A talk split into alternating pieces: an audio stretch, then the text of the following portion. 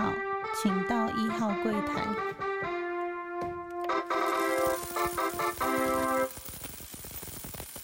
大家好，欢迎收听初一十五，我是主持人 Q A。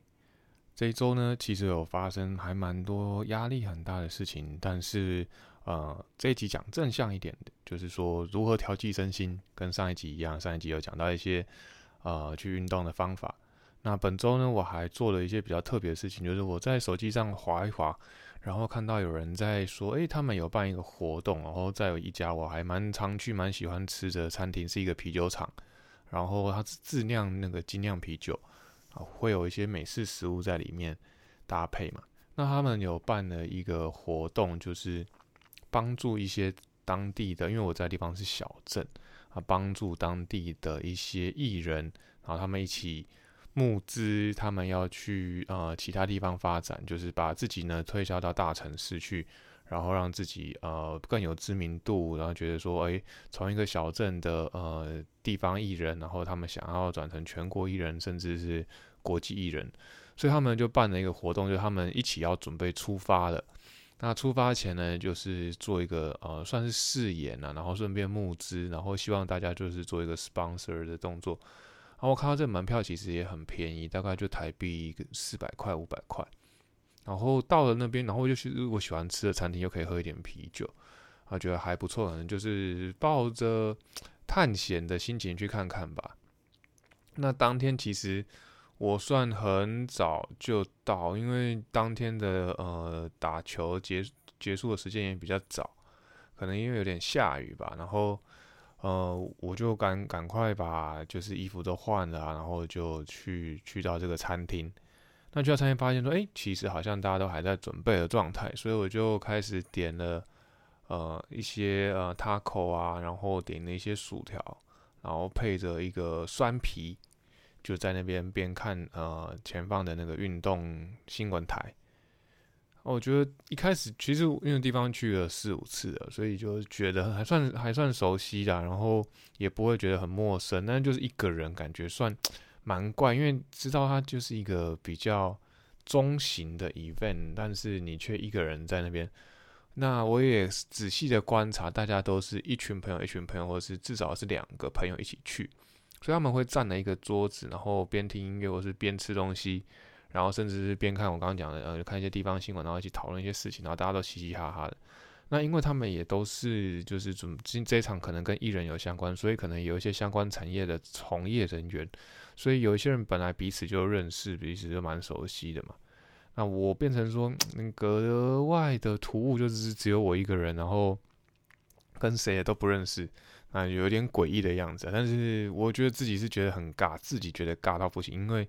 呃每一桌，因为后来呢，我要讲那演后来那个他们的演唱会真的开始的时候，我大概等了一个小时之后，就吃东西加喝啤酒，然后看电视，等了一个小时之后，才开始有正式的艺人上台去表演。那其实时间都已经七点多了，然后我从六点进场，然后到七点多才开始。那他其实是办在一个户外的呃小舞台。那我必须说，嗯，从小参加过还蛮多演唱会，之前有跟大家分享过一些。那包含早期的呃，台湾的在什么呃儿童乐园办的那些什么野台开唱啊，然后春天呐喊那些，其实都有去参加过。但是我必须说，还是第一次看到，就是真的还蛮简陋的，就是搭个小遮雨棚，然后搭个小舞台，然后旁边一个 D J 盘，然后上面几就是一一组那个乐团的鼓啊，跟一些器具，然后就是堪称演唱会了。那台下呢，就放了很多那种野餐桌，就是那种看到大家去 Costco 看到那种塑胶的餐桌，然后大家就在那边吃东西喝酒。那其实一桌一桌都有人，就算没有坐满好了啦，就是那一桌大概可以坐六个人，但没有坐满，但你去跟人家硬凑起来，一个人也很尬，就还要跟人家聊天或什么的。那因为毕竟我也不是 native speaker， 所以我会觉得如果让人聊聊不起来也很怪，然后就是表达能力也不是说顶好的，就是可以真的跟人家喝酒聊天可能可以，但是不是那么常这么做啦。所以就觉得啊，自己就感觉没有容身之处。直到音乐开始了之后，然后大家就是专注在眼睛目光都放在舞台上嘛，所以根本不能管你站在哪里或坐在哪里。我就找了自己一个容身之处，塞在一个一群人的角落，然后因为如果人非常的多，其实你一点都不突兀，因为大家就是一个人或是两个人，然后在那边挤来挤去。但偏偏人又不是，因为他这办在这个一个大户外，所以大部分人都坐着吃东西嘛，那站的人又不多，所以你就会显得相对的突兀。那我必须说，就刚刚讲的，除了呃设备简陋以外，但是气氛是真的还蛮放松的，就是那种呃夏天热带风情的地方，然后听听那种呃轻快的节奏的音乐，然后再加上一点饶舌的快嘴的方式在做表演。那我觉得还蛮喜欢的这些表演，那也算是蛮享受一个晚上。但是因为嗯，第一个是开始有点热啦，然后再来是我觉得啤酒喝完了之后手上没东西，然后硬要在那边听。那他们也还蛮，每一个艺人表演了一个小时，所以当我听完了第一个艺人之后，我就听到一半就觉得啊，他的风格就是大概就抓到差不多，而且他不是变化很大的艺人，就是节奏就是一首歌他。呃，里面变化很大，可是他的曲风，譬如说，假设他表演了十首歌，其他十首歌都非常的相似，就是呃，就觉得哎、欸，还算 OK 啊。但是他确实快嘴的部分还蛮厉害，然后会写一些很讽刺的歌词，我也觉得还算不错。他介于那种轻快的音乐，但是是是那种饶舌歌手的感觉，就觉得还蛮屌的啊。然后也觉得说他的声音声线也都很好。就是真的确实有那种艺人的潜质啊，我觉得就是比较可惜，就是真的就是只有自己一个人去参加这种活动，这个时候就觉得说，哎、欸，如果太太在啊，或者是家人在，会觉得呃很棒，因为再去做这种呃户外的演唱会，然后吃吃点东西，然后放松一下，我觉得还不错。主要是让我觉得比较可惜，真的就是只有我一个人，就是非常的呃无容身之处的感觉，所以。呃、嗯，我大概待待了一两个小时，其实那活整个活动其实到达就是十二点，晚上十二点这样。但我却只待了一个小时就回来。那因为回来还蛮多事情要做，譬如说我可能还会再煮点东西啊，然后再把家里整理一下，衣服收拾一下，然后准备一下 podcast 的东西。所以其实每一个周末我都还算蛮忙的，然后只是说，诶、欸，那我趁一个吃饭时间去参加一个演唱会。然后算一种不错的体验，就印象印象未来也是会还蛮深刻的啦。然后我觉得主要是精酿啤酒又好喝嘛，因为它毕竟是自己的酿酒厂。对，然后我觉得人生就是要找一些不同的体验，就算只有一个人，就算再尬，然后我们还是想办法去体验。就是以前之前在在美国的时候，比如说我自己一个人去逛，呃，人家说的危险的黑人区，自己一个人去黑人区编头发。然后也常常去做一些很很奇怪的体验，都是一个人去做。那我觉得反而倒是有时候一个人的时候，我就会鼓起勇气去做一些特别的事情。然后再加上很多时候，像如果我们就结婚之后，其实也没真正去看过演唱会啦。所以像这种这种比较 open， 就是露天演唱会这种比较卡，就是放松的情况之下，比较有相对有可能带小孩子。所以也跟刚好也趁着是说。好啦，就是只有一个人的情况之下，就是家人又刚好不在身边嘛，然后去做这样小小的体验，觉得还不错，对，算是很难能可贵的经验。那之前也大概有跟大家就是聊过说，其实在国外很多事情都必须要手工自己去操作，譬如说，呃，你小东西有时候坏掉，马桶坏掉，可能会自己稍微去做一些调整。然后像我之前刚搬进房子的时候，有时候地板的边条啊，因为有时候它那个墙跟瓷地地砖中间，它还是会有一些缝隙，就是不是那么的精细的时候，就会去买一些地条。然后当时我刚来的时候，也自己裁切地条，自己量，自己裁切，然后就是再加上用矽利康自己再粘，然后也自己拉了那个网路线，就是把它从网路线把它拉拉拉到房间里面去，然后也去粘那个。也是那种管线压条，然后把线都整理在墙边，然后让它顺着墙边这样一直绕。所以我买了那种管线条，也买了什么 L 型的、C 型的，什么各种型的都买，然后再来去就是做裁切，然后再来把它粘的，然后让当时我太太要做就是做一些线上课程嘛，所以她觉得网路线很重要，所以我就从客厅把它拉拉拉拉到房间。那、啊、这也是一个纯手工。然后最近的话，呃，我们就是有一些比较机密的资料会把它取在硬碟里面嘛。然后当那个电脑报废的时候啊，我们就会需要做一些销毁的动作。那我们就要自己把硬碟拔出来。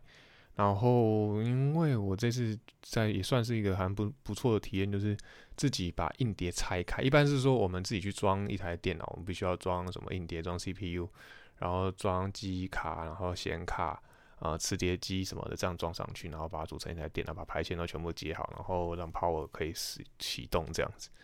但是我们通常只会说，哎、欸，我们硬碟买来是 S A T A 的啊，或是什么 idol 把它放进去就好了，或是什么什么 H H D 什么的。但是这一次是需要把硬碟拆开才好吧，因为其实说这硬碟真的很硬啊，那个外光外壳就硬到爆炸，所以你也很难就说、哦、我拿铁锤敲，可能地板都还没敲坏，那个硬碟还好好的，所以也没办法直接敲，所以就去把它拆开。那硬碟的锁是一种呃新型锁，就是六星型锁，呃五星对，五因为就是新型锁的对，一般我们是十字或一字嘛。但硬碟的是那种比较小的，它就称称到什么 T 一、T 二、T 七、T 九那种那种新型锁。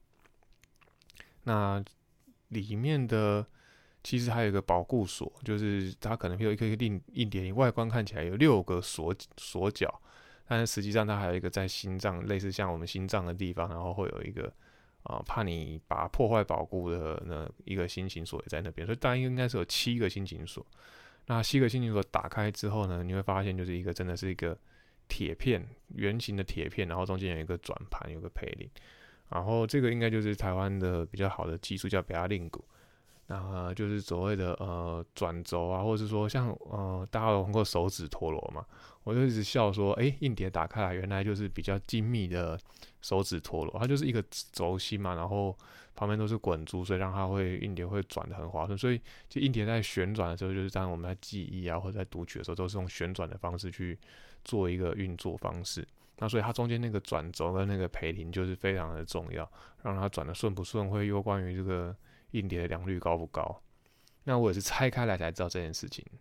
然后我又把它就是真的就是转的，它那个转的非常的顺，一定要很顺嘛。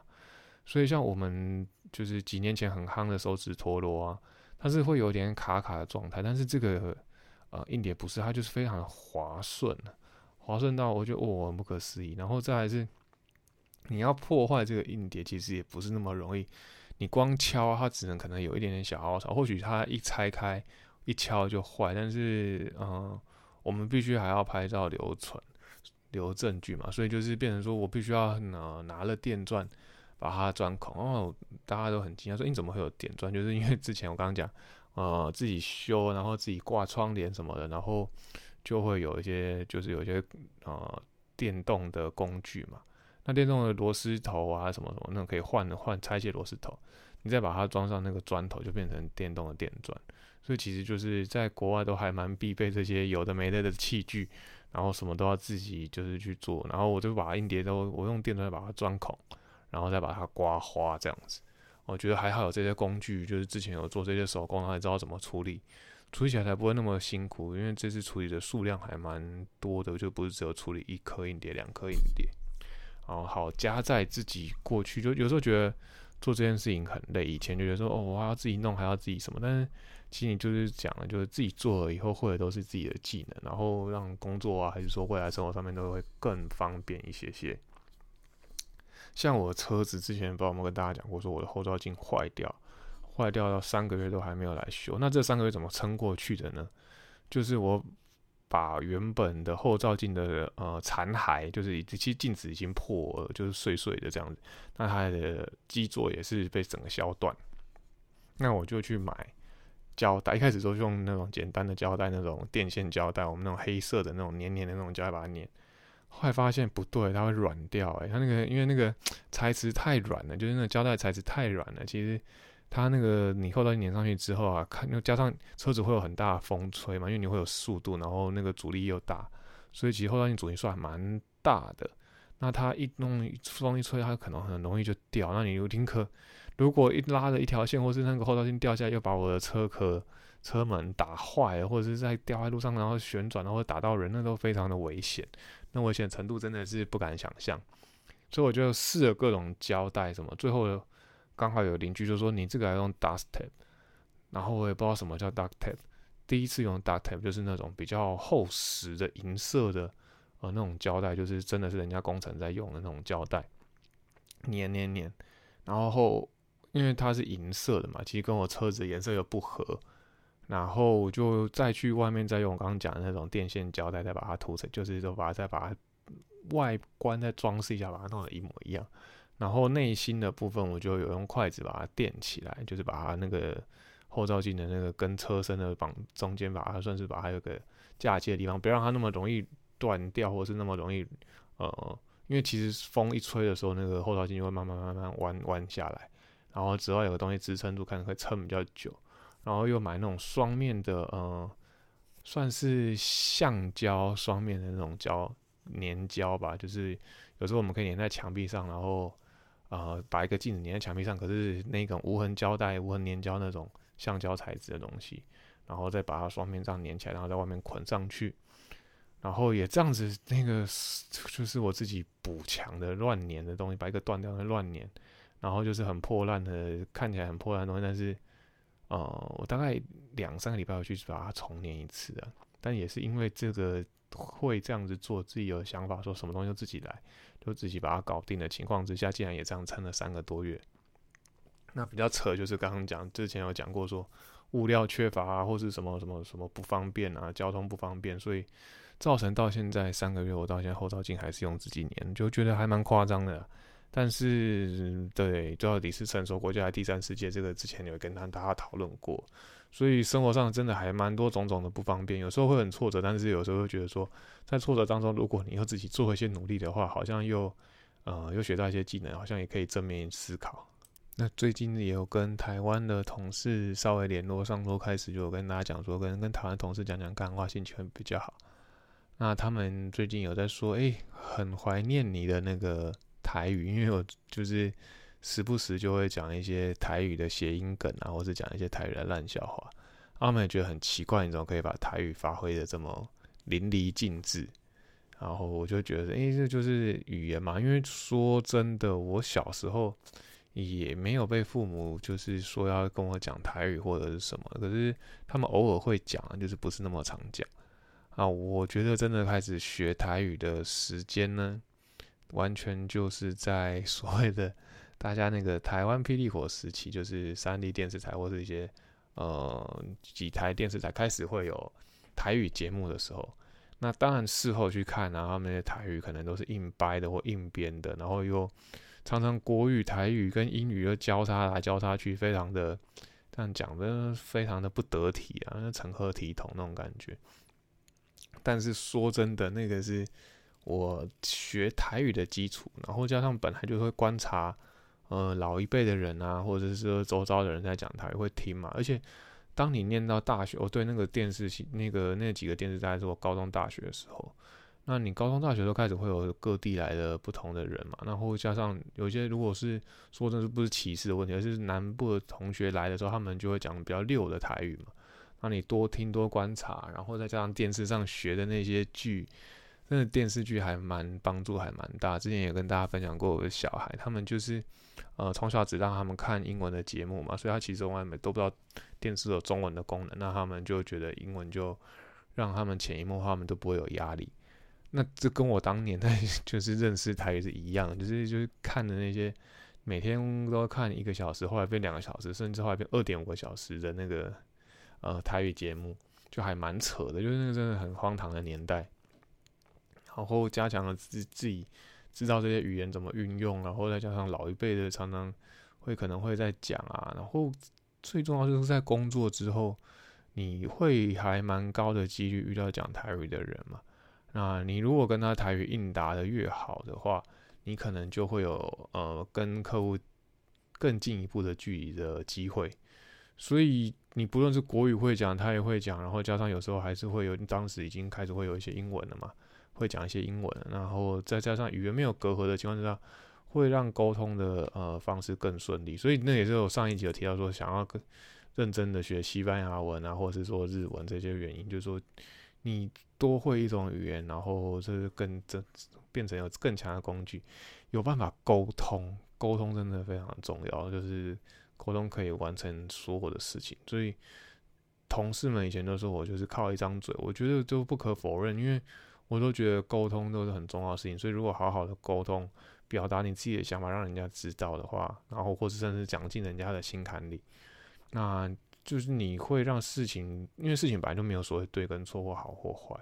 那你如果可以把它沟通，然后有办法说服人的话，或者让大家有办法比较说服、比较信服你的话，其实做事情来讲会比较顺利一点点，然后也不会造成大家的误会啊，或者是说，嗯，大家比较有共识的时候，你可以啊，呃、两个人会帮你啊，或者是什么。所以我觉得口头口语上的表达呢，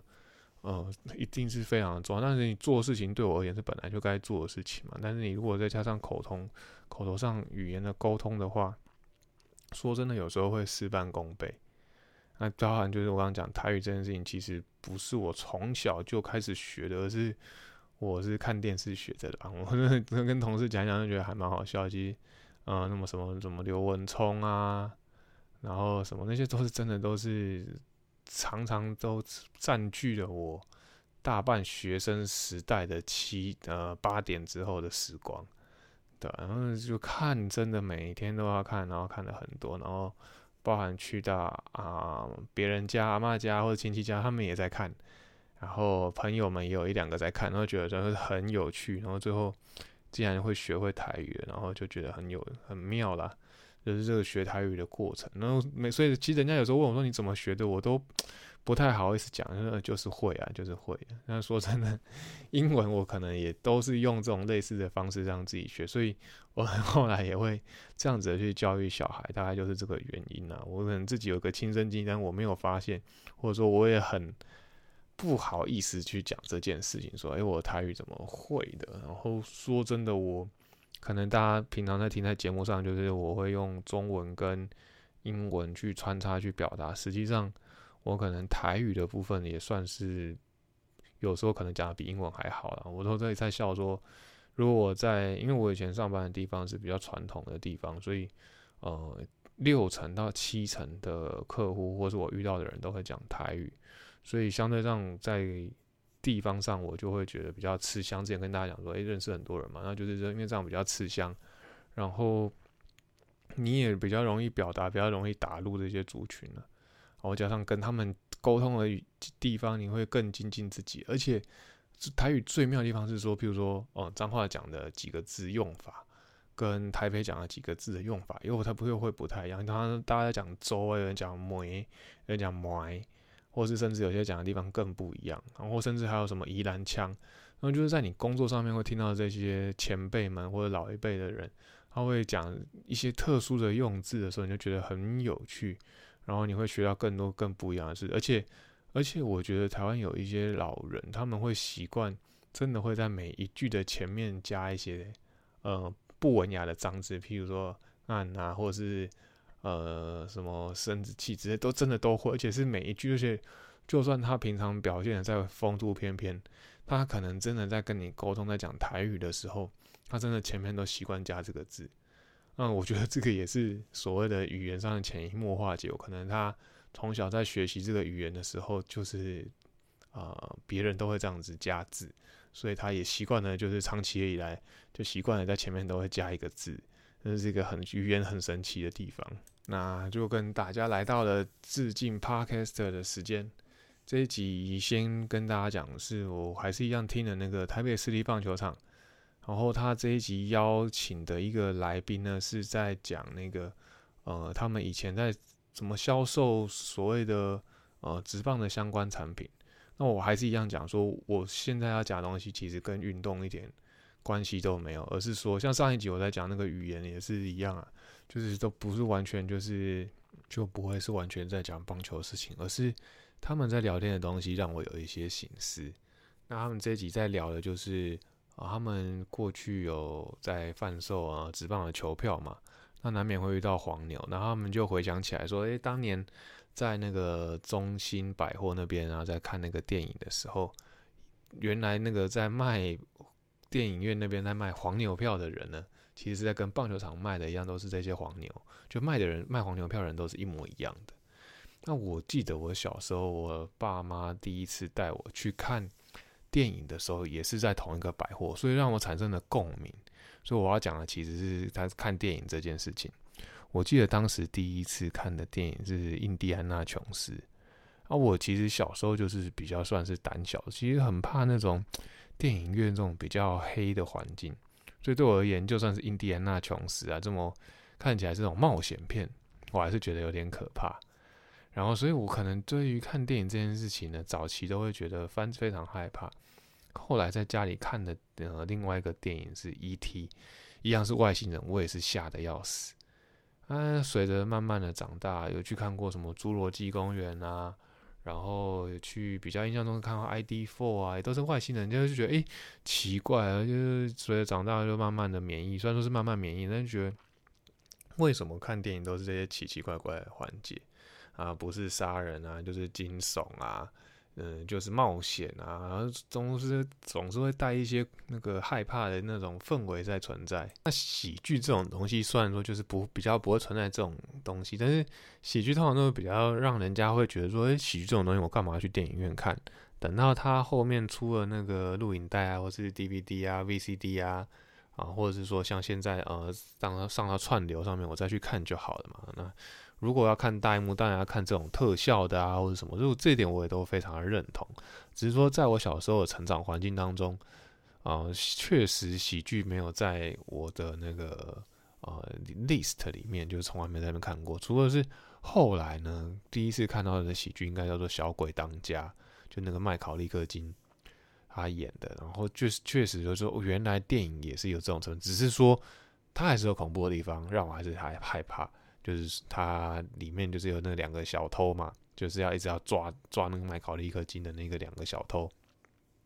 他们那种诡异的气氛啊，或者说他们那种邪恶的笑声，对于我那个时候的还不够成熟的心灵，会还是造成了一些阴影的存在。可能小时候真的算是比较胆小吧。所以他们这一集的节目就让我就回想到说，哎、欸，到底喜欢看什么电影啊或什么的？那我觉得其实我还蛮常在看电影的，我甚至会呃归在家里，然后去去呃去 D V D 店，当时的 D V D 店，比如说呃百视达、啊、或亚艺影音啊、呃、这些录影带店，然后我都会储值一大笔钱在里面，然后一周至少要看两部到三部的电影。所以看后来就是真的，他长大之后看的戏路真的还蛮广的，然后很多的世界的那些尝试啊，或者是说人与人的相处之间，我还蛮多东西是从电影里面学到，所以我也还蛮让强就是逼自己说一定要看一些节目的原因就在这边，就是不要看一些呃没有，就算看没有，就算我觉得看那些很废的片啊，其实我觉得都一定还可以学到东西，所以。我很喜欢去从就是看到的东西，或者是甚至看到的节目啊，或者说很烂的东西，还是去学一些东西进来，然后让自己一样就回到之后回到变成自己的养分了、啊。所以我觉得对于看电影这件事情，我真的有一段时间非常的热衷，然后也非常每非常每天都看到现在变成串流之后，反而觉得看电影要必须很专注的一个小时到两个小时，变成只是一种调剂，因为我就。真的很有时间的时候才会去看，然后不然我会觉得说，哎、欸，我要看断断续续的，我会觉得很痛苦。所以现在宁可看那种剧，或者是说看一些呃 YouTube 短片，会觉得说反而比较轻松。我也觉得这是可能就是 YouTube 串起来的原因吧，就是说相对大家对于这种呃生活压力比较大的年代，资讯量爆炸又非常快速的年代，大家都想要最省的时间，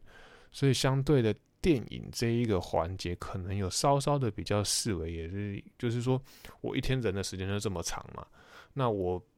要花的短的时间就这么多，甚至我要看 Facebook 我可以接受呃十秒啊、二十秒啊、一分钟啊、两分钟的 short 或者是 real，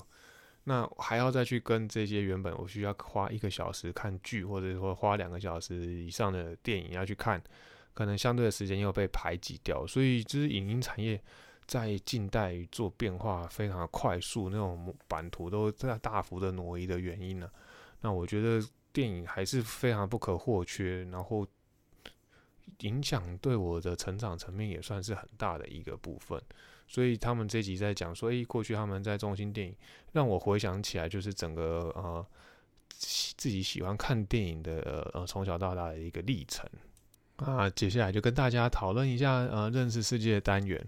这一集想要跟大家再聊一次呃芝加哥，之前可能有跟大家大概带了一下芝加哥的状况。那芝加哥就是我上一次有提到，是我呃第三次游学的时候去的地方。后来呢，有在我带我太太去一次，然后也带我爸妈去了一次，所以其实应该是算是去了三次吧。哦，我必须向这个城市致敬，是因为它毕竟是美国的第三大城、第四大城。然后芝加哥这个城市呢，其实特别的地方，它是呃以前期货交易所所在的地。所以你看很多的呃农业啊，或者是说有一些呃油品的期货都在那边做交易，为什么呢？因为其实美国的中部是所谓的呃畜牧业的呃最大产地，可能是全世界，尤其是那些农业，像他们是最有名就是大麦嘛，那加上他们的猪跟牛也多，那他们常常以前在在中部念书的人都会笑说，呃猪比人多。就在中部的状况，就是猪比人多，然后玉米又比猪多。那因为猪都吃玉米，所以玉米超多。啊，真的是说你在开高速公路的时候，在中部那边就是跟芝加哥周遭，怎么看都是玉米田。那玉米田后面就是它就是要给那些猪吃嘛，牛啊猪吃的的一些食物。然后再来就是大麦、稻子会给牛吃，然后再来就是牛也超多的，所以。中部的景象真的是跟两两就是东西岸真的不太一样，那所以期货在这边交易的呃非常的频繁嘛，就是说可能会有这些原物料啊要需要去做交易，那也衍生出来就是说整个整个期货的演进可能跟在呃这些畜牧业有非常大的关系，最后呢会有一个期交所就设在芝加哥，那他们有一些交易所也在设在那边，那其实全世界。很多地方都有很多的交易所，台湾是比较特别，台湾就是只有台湾证券交易所嘛，然后还算是虽然挂是挂名义，可是它应该是挂的是呃财团法人。然后国外其实有一些像之前我记得芝加哥的交易所有一个交易所也曾经破产倒闭，日本也有发生交易所倒闭，然后被其他交易所并购的状态。那所谓的交易所就是像我们之前提到什么纳斯达克啊，或者是道琼啊。然后或是 C M E T 就是中部的那个交易所啊，或者是呃我们听到上海沪深啊，然后上证指数啊，就说其实这些都是不同的交易所。然后像台湾，我刚刚讲台湾比较特别嘛，甚至连越南都有曾经都有两个交易所，一个是呃胡志明嘛，一个是河内。所以就算是这么新的国家，就是这么新后期的国家，甚至都有两个交易所。所以台湾其实很多呃产业或者是什么，但我们脑袋都会说，哎、欸，这就是国家的、啊，或者这就是公营，这是有一点长期被呃独独占统治的国家比较会有这种状况的，就是说很多事情都很单一，或者说很多事情都跟国家有关联。呃，在我小时候我都不太理解什么是左，什么是右，然后最近可能就了解说、啊，可是其实台湾就很妙，台湾其实说真的是说哦，民主国家，其实很多事情都还是全权给政府管，但是民众可能没有那么多的想法，或是没有那么多的能力，会觉得给政府管最好。像很左的概念就是说全民健保就是最好的概念嘛，就是说呃资源共享。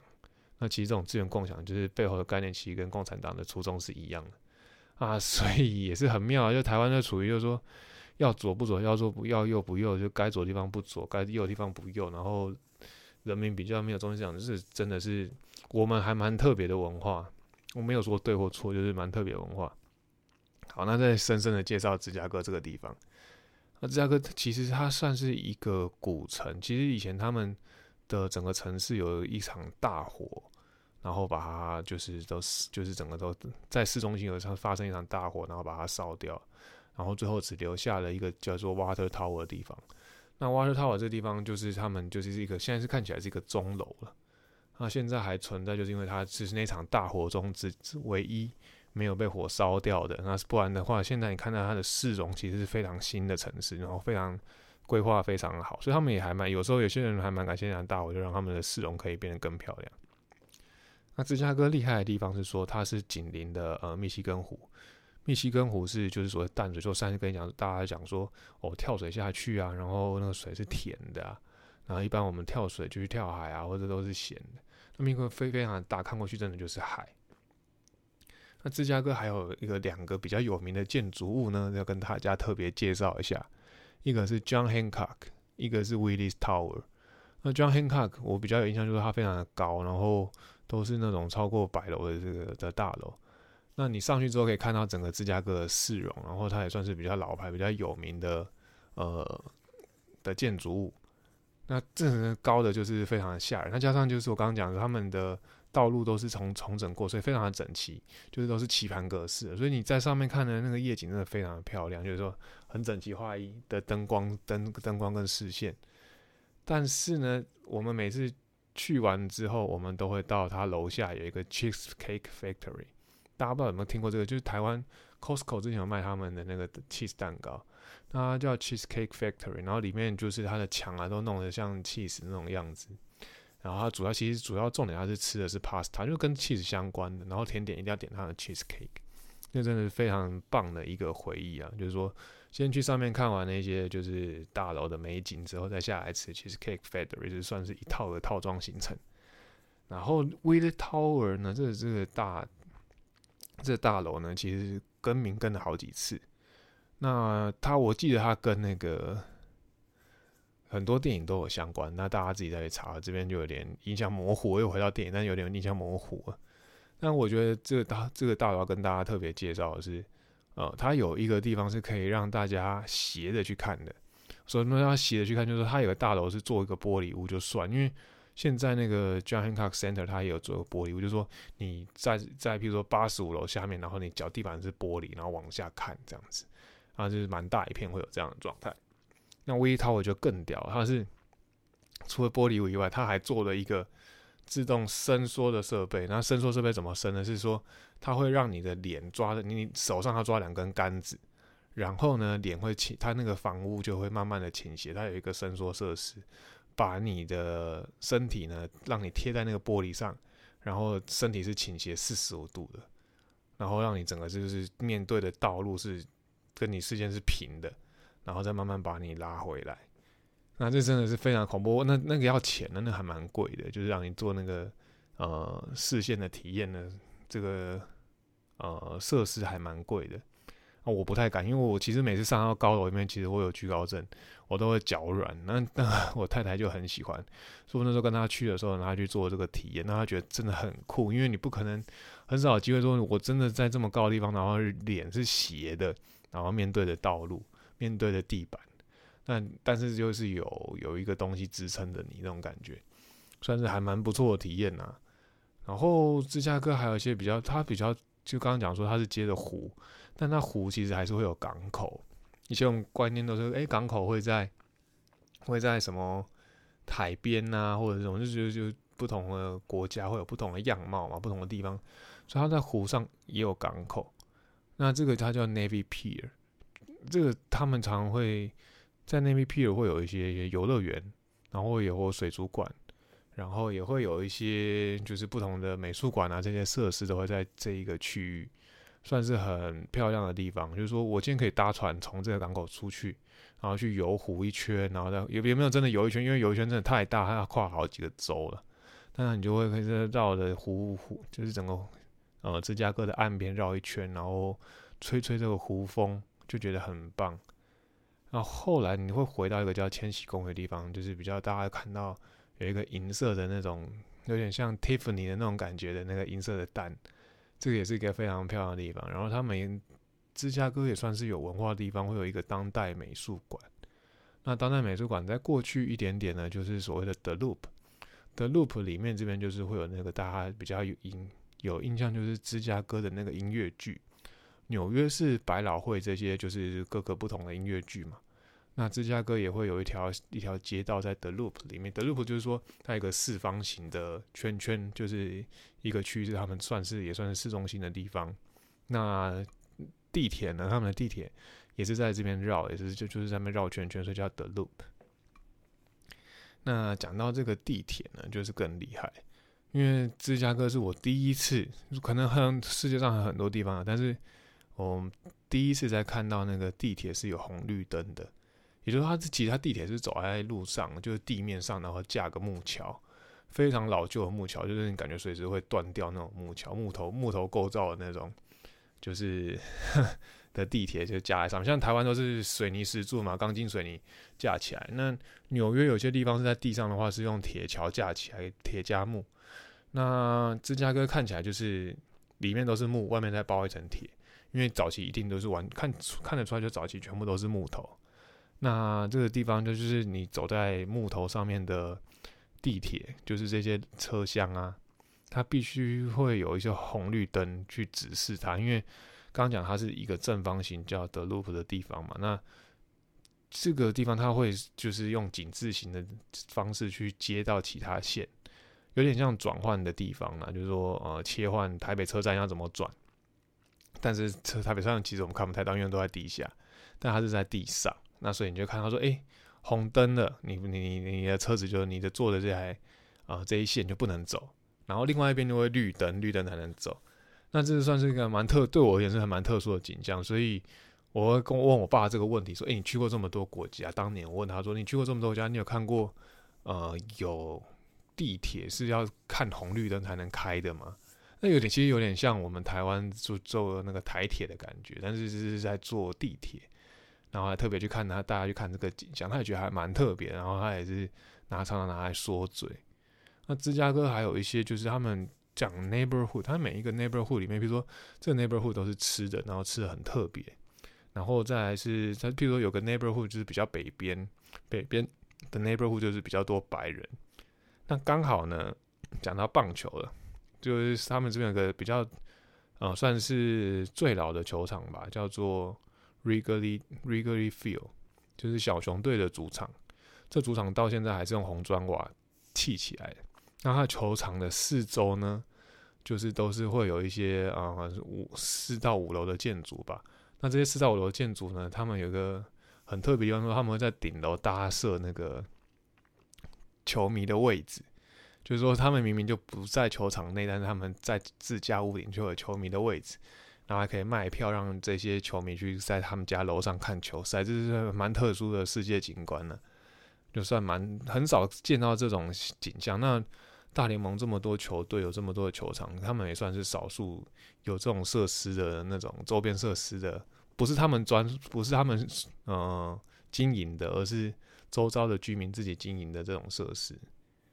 啊，后来他们刚刚讲到北边是白人嘛，他们其实南边就是。真的就是比较多黑人，所以他们南北的呃对立跟冲突也算是还蛮明显的。所以就每个城市都有每个城市的自己的历史背景跟故事，会造成这些呃算是很特别的地方。啊，南边的话，它一样，它南边芝加哥大城市嘛，所以它南边有另外一个球场，那另外一边白就是白袜球场。那很特别是说，哎、欸，我今天支持白袜的球迷其实。呃，有色人种的属那个比例就会稍微高一点点。然后北边的呃所谓的小熊队就是有钱人的球队，那南南边的呃白袜球队呢就会是比较中产的人中中产阶级人支持的球队。那真的还蛮特别的，就是说你可以看到一些社会现象，然后呃经由这些地理位置啊，或者是说这些历史文化背景去做一个判断。因为这个城市我觉得很酷，就是很多东西就是看得很清楚，然后也很多就是各种杂烩在里面，有点不像纽约，也不像 L A， 就是它有走出自己的城市的特色。那就可能真的就是美国，你要把它分成东岸、中部跟西岸去看的原因。所以芝加哥算是我去的时候，我想说，哎、欸，我去过美国这么多地方，去了芝加哥之后就，就是哇，又再开了一次眼界。那后续如果有在想要听更细节的部分呢，以后再跟慢慢大家分享。好，那这集就到这边，希望大家喜欢我们的节目，然后帮我们按赞、订阅跟分享。然后五星帮我们按好评，感谢大家，这集到这边，拜拜。